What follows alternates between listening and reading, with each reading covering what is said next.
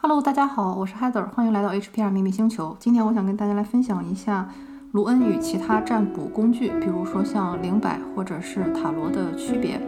呃，这个问题呢也是经常遇到很多呃小伙伴在问我，或者说是经常去给别人解释的，所以我想可能很多人都对这个有疑惑。我自己呢是先从学习塔罗开始，再到后来呢学习了灵摆。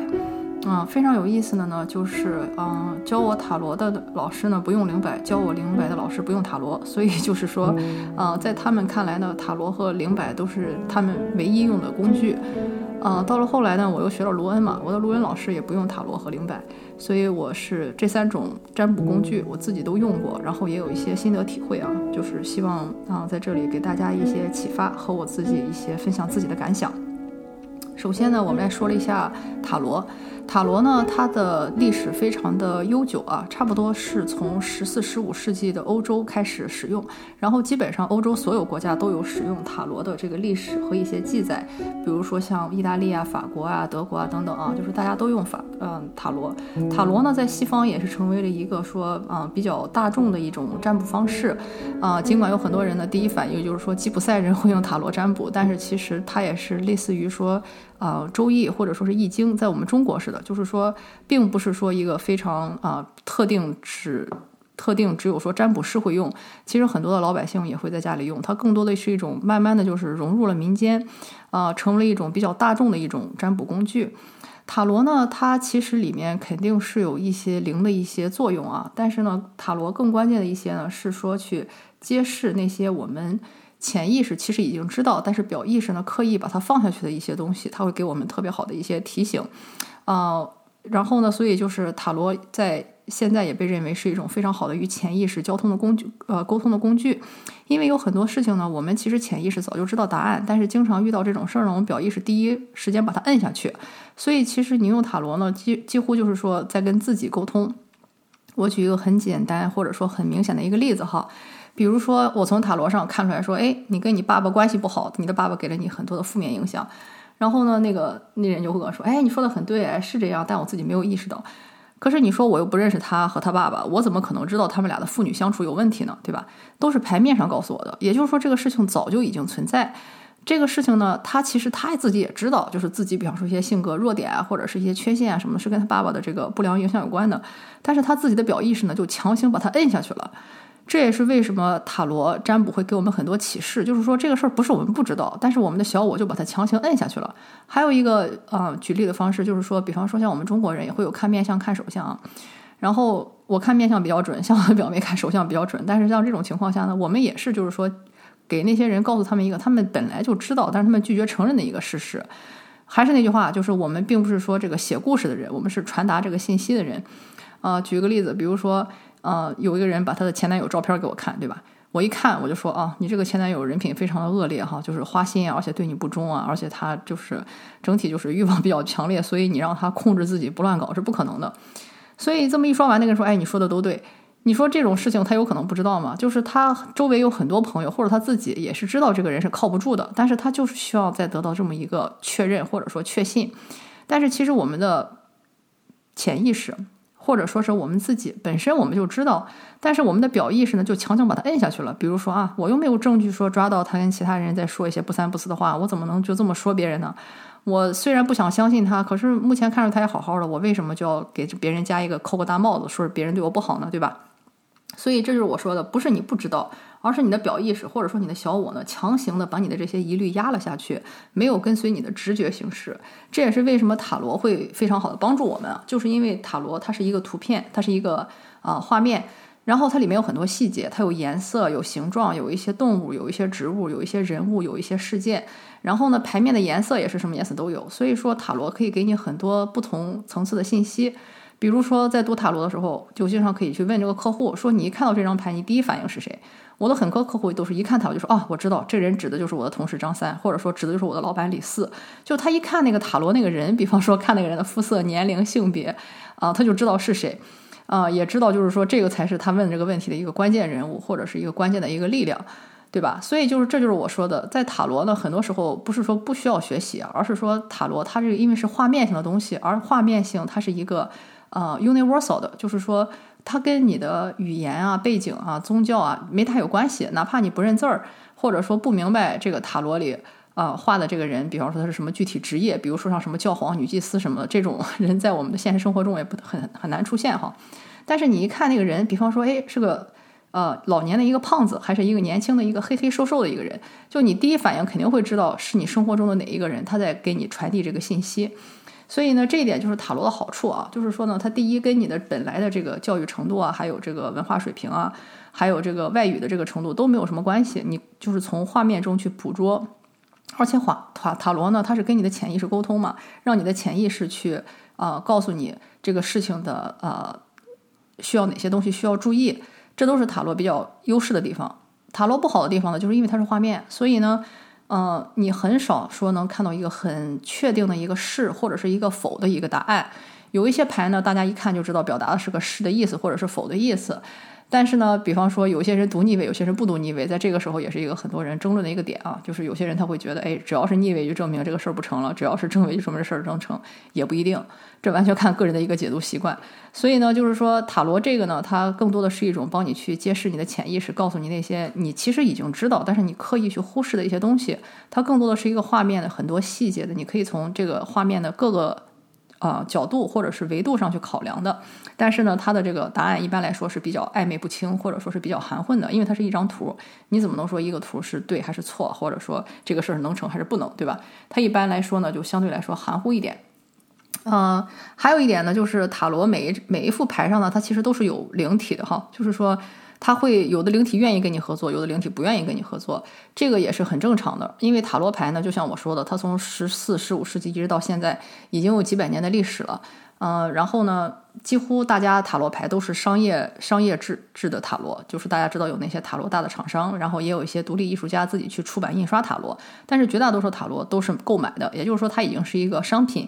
嗯，然后呢，塔罗这个东西价格也不是很贵，比方说一个普通的塔罗牌可能就是十几美金啊，或者说几百人民币。然后一些比较稀缺的塔罗呢，可能是因为已经绝版了，或者说已经停印了，可能会炒到比较高的价钱，几百、几千、几万都有可能。但是总的来说呢，它还是一个商品。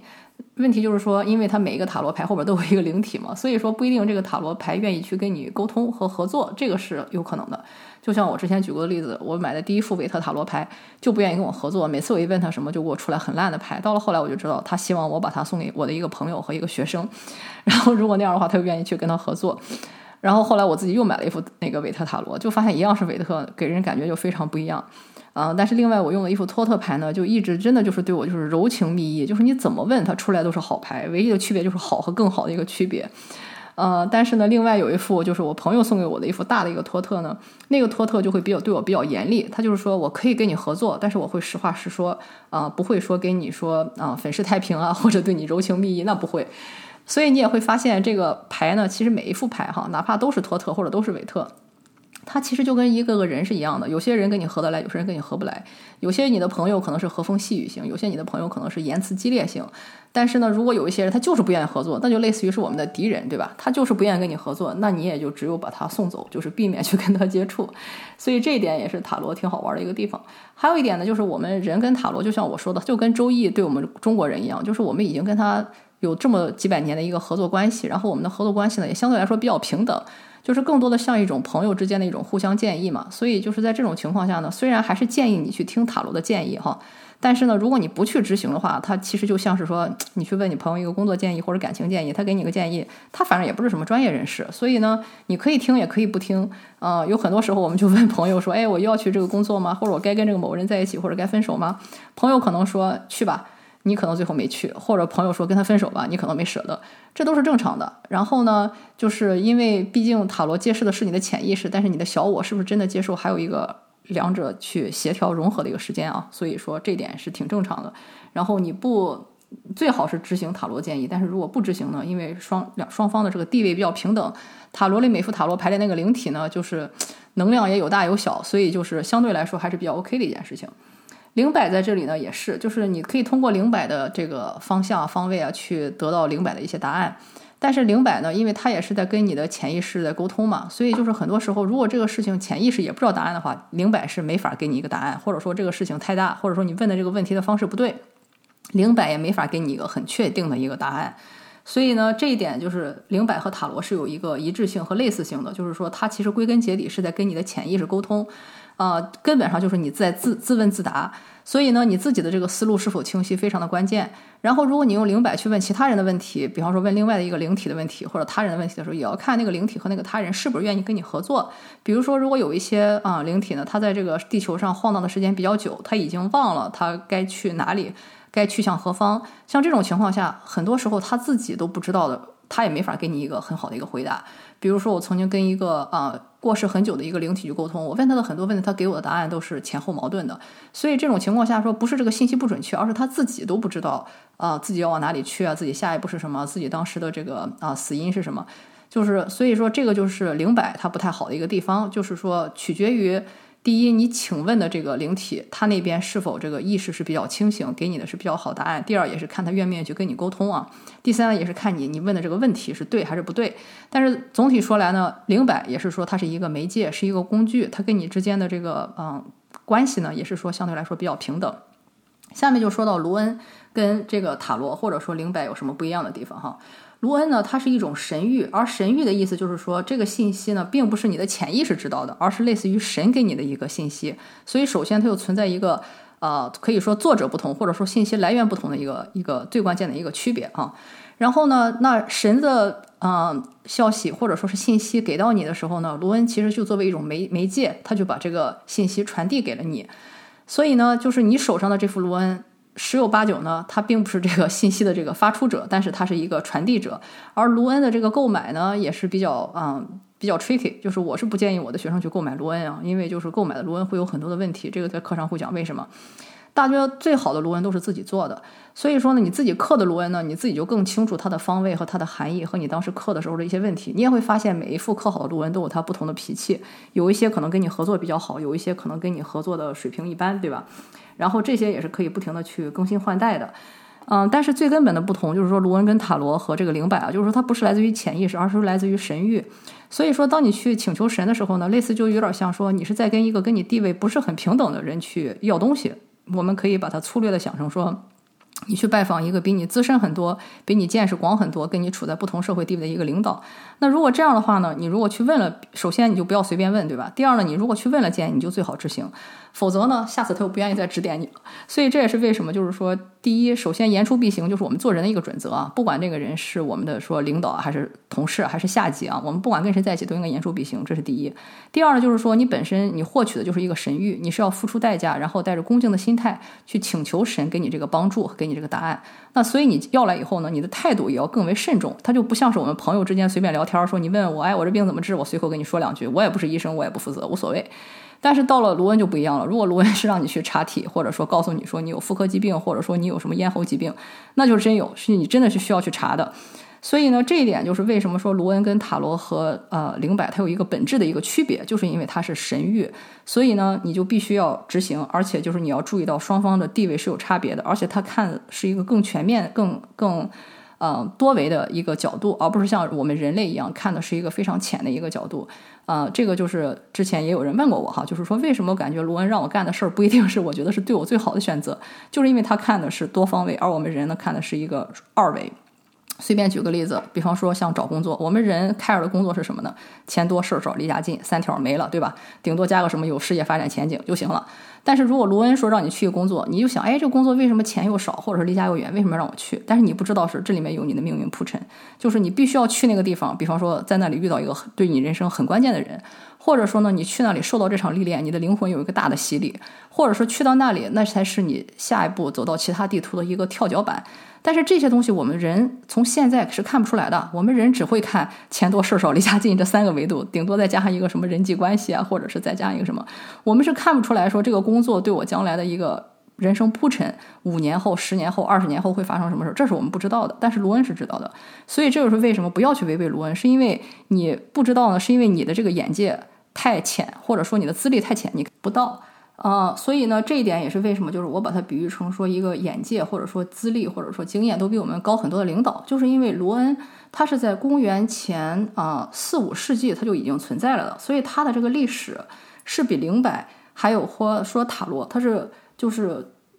他的这个岁数就不是一个量级的，知道吗？就是他已经在这个世界上存在的时间太长了，他见过的事情也太多了，他经历过的战争，经历过的那些啊人性。经历过那些神性，就是他看那个东西的维度跟我们是完全不一样的。你这就像说一个人他工作了四十年，跟我刚刚工作了四天，他看到的事儿是完全不一样的。我工作了四天，我看到的是什么啊？我今天八点来了，我今天五点走了，领导对我笑了，我只能看到这个。但是一个工作了四十年的人，他会知道领导对你笑了一下有什么言言外之意。你今天八点来，你是来在你同事之前还是之后，会对你造成怎样的影响？还有你今天五点走，是因为你们企业效益不好了，还是因为对你们的啊单位这个表现不满意了，还是说你们这个组的成员有什么变动了？就这些东西，就真的就是说，它是需要经验、需要时间、需要不同的眼界才能看出来的。而我们人呢，你想想，我们这一辈子对吧，也就带了个三十年、二十年、四十年这么一点点的这个人生历程和这点体验哈。然后呢，读的书也是跟整个人类历史上这种浩瀚的这种啊藏书啊，或者这种知识，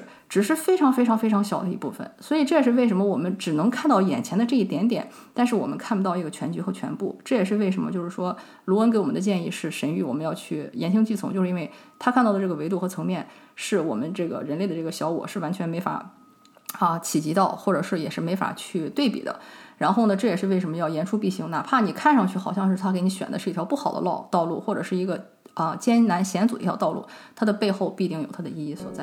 还有一个很大的不同呢，就是因为罗恩符文它是一共有二十四个字符嘛，然后每一个字符都可以表达说是或者否，所以说呢，你跟问罗恩或者跟灵摆塔罗不一样的，就是它每一个问题都有非常明确的是是还是否，而且它会告诉你这个东西的一个注意方向是健康还是财运，还是说你的这个运势都会告诉你。跟塔罗不同，它虽然没有那么多画面上的细节，但是它也会告诉你你的注意方向和你之前的这个努力方向很有可能是错的，不光是是或者否，它还会告诉你一个。最关键，或者是你平时忽视了的一个方向，这也是它的不同点。所以，这是我今天想给大家分享的，希望对大家有帮助。感谢你的收听，我们下次再见。